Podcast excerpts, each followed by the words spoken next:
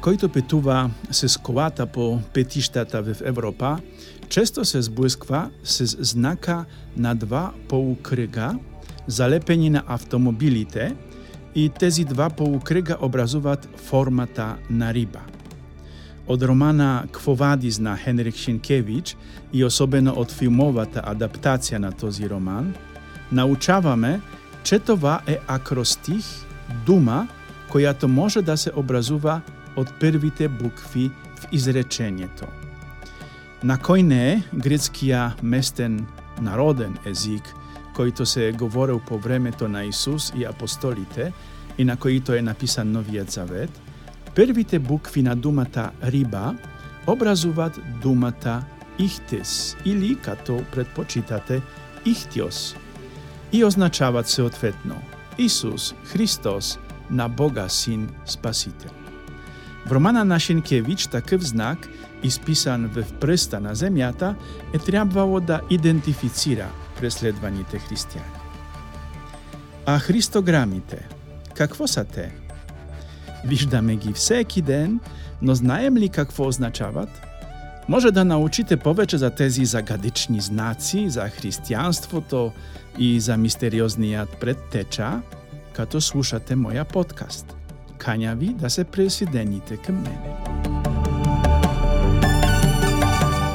Казвам се отец Кшиштоф, аз съм капуцин, живея в Инсбрук и всяка седмица споделям мислите си в подкаста, наречен на латиница «Я мхм».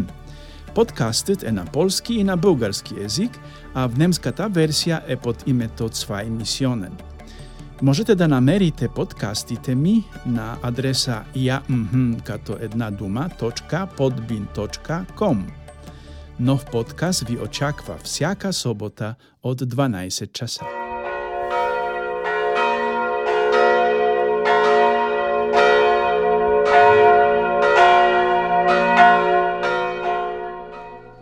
Мистеријата на христограмите или комбинацијата од две или три букви не са никакви мистични и загадечни знаци. Влизајќи в којато и да е католическа црква, независимо в кој период е построена, човек в 99% од случаите ще се натикне на две вездешештни христограми. Голямата буква Р, частично покрита од бугарската буква Х или Хикс. Това е така наречениот символ Хиро од грецки и се однася до имената на Спасителя, Исус Христос. Другиот христограм, или подобре монограм, којто се срешта предимно врху Амвон и скињата, е загадичниот ИХС, на латиница, разбира се като често буквата Х е поголема и в неја се вписват И и С. Тази христограма е скица од името Исус. И това е цялата тајна на знаците и символите които християнството използва од самото си създаване. След като се занимах, занимавахме с буквите, с буквените знаци, Нека сега се спрем на тајствената личност на боговестника, когото источната традиција нарича предтеча. За кого става дума? Разбира се, за личноста на Јоан Крстител. Заштото тој е последниот пророк од Стариот Завет и, както ни казва источната традиција, е и последниот и единственен вестител којто везвестјава идването на Спасителја. Јоан Крестител, както иска да ни каже источната традиција, е наричан оште братов чет на Исус. Тој е геројат на днешното Евангелие. И вепреки че Јоан Крестител цитира думите на Исаја, тој приема тези думи буквално и сериозно. Затова, нека да разгледаме какво казва последниот пророк на вас и на мен, на хората од 21 век. Наскоро се заврнах од поредното ми мисионерско посештење в Мадагаскар. Необходима е кола за да стигна до всички места кадето работят моите себратја од Мадагаскар. Исклучение на мадагарската столица Антананариво Петиштата на тази најголема африкански, на този најголемија африкански остров са просто абстракција. На околу 200 км на север, до 200 км на север, и на југ сешто, и на околу 100 км на исток и 50 на запад, од столицата, познатото ни понятие за пет представа да важи.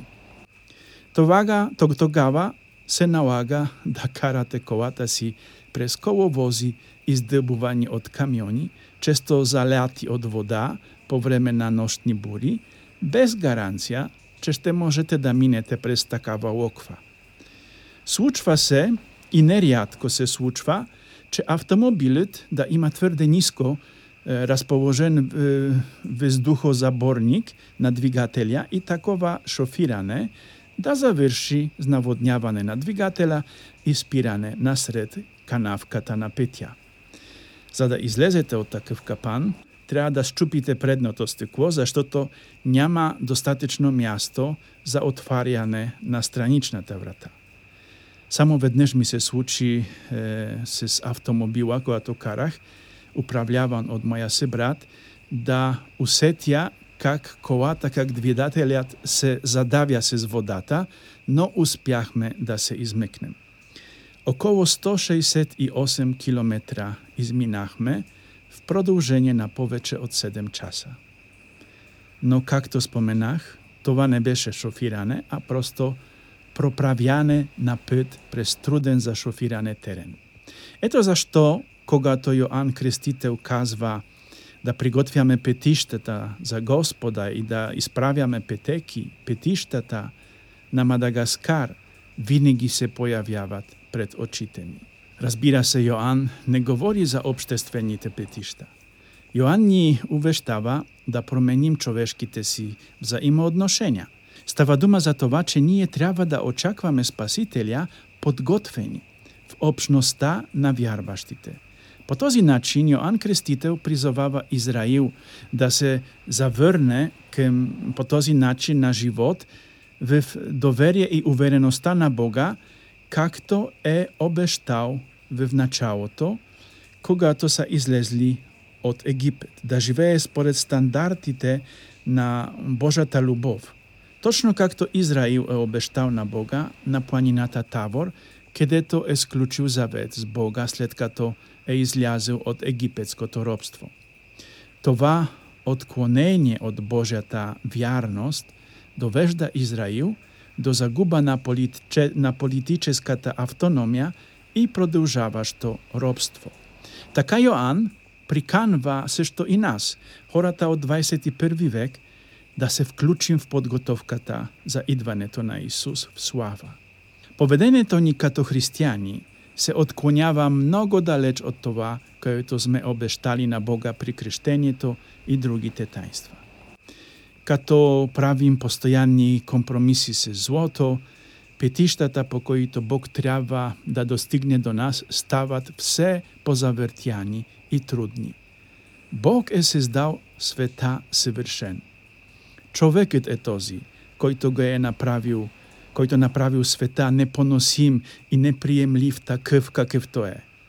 Всичко, което Бог е създал, е красиво и съвършено. Ето защо ние петуваме по света, за да се възхищаваме на природата, да се наслаждаваме на красотата, којато нито човек е создал, нито самата природа. Ако днес се чувствате потиснати, мислите, че животот ви е непоносим, то е за това, че поискахте в живота си да решавате всичко сами. Избирали сте своји собствени петишта в живота, не сте искали да се вслушвате в наставленията, която давал Бог и всичко се е искривило. Сездали сте непоносим свят сами за себе си. Но Бог иска да изправи тези ваши петишта и да ви одведе направо в Небесното Царство. Треба само да послушаме Јоан Крестител и да се посветим на вестановјаване на петиштата които ни водят към Бога, на комуникациите с Бог, с другия човек. Духовният ни живот се нуждае од ремонт, точно както петиштата в Мадагаскар испраштането на делегацијата при Јоан Крстител показва, че познатите ни од страниците на Евангелието, присмухливци и подигравачи като фарисеи и книжниците, приемат Јоан многу сериозно. Това означава, че и ние треба да се слушаме в гласа на Јоан и да започнем да правим нешто смислено с живота си. Од каде да започнем? С Христограма. Точно както носите медал с името на любим човек или сте исписали това име на прстен или гривна, гравирајте хиро или ИХС в срцето си. Това ще биде едно добро начало. Кураж, братја. Нека Господ ви дари мир. Амин.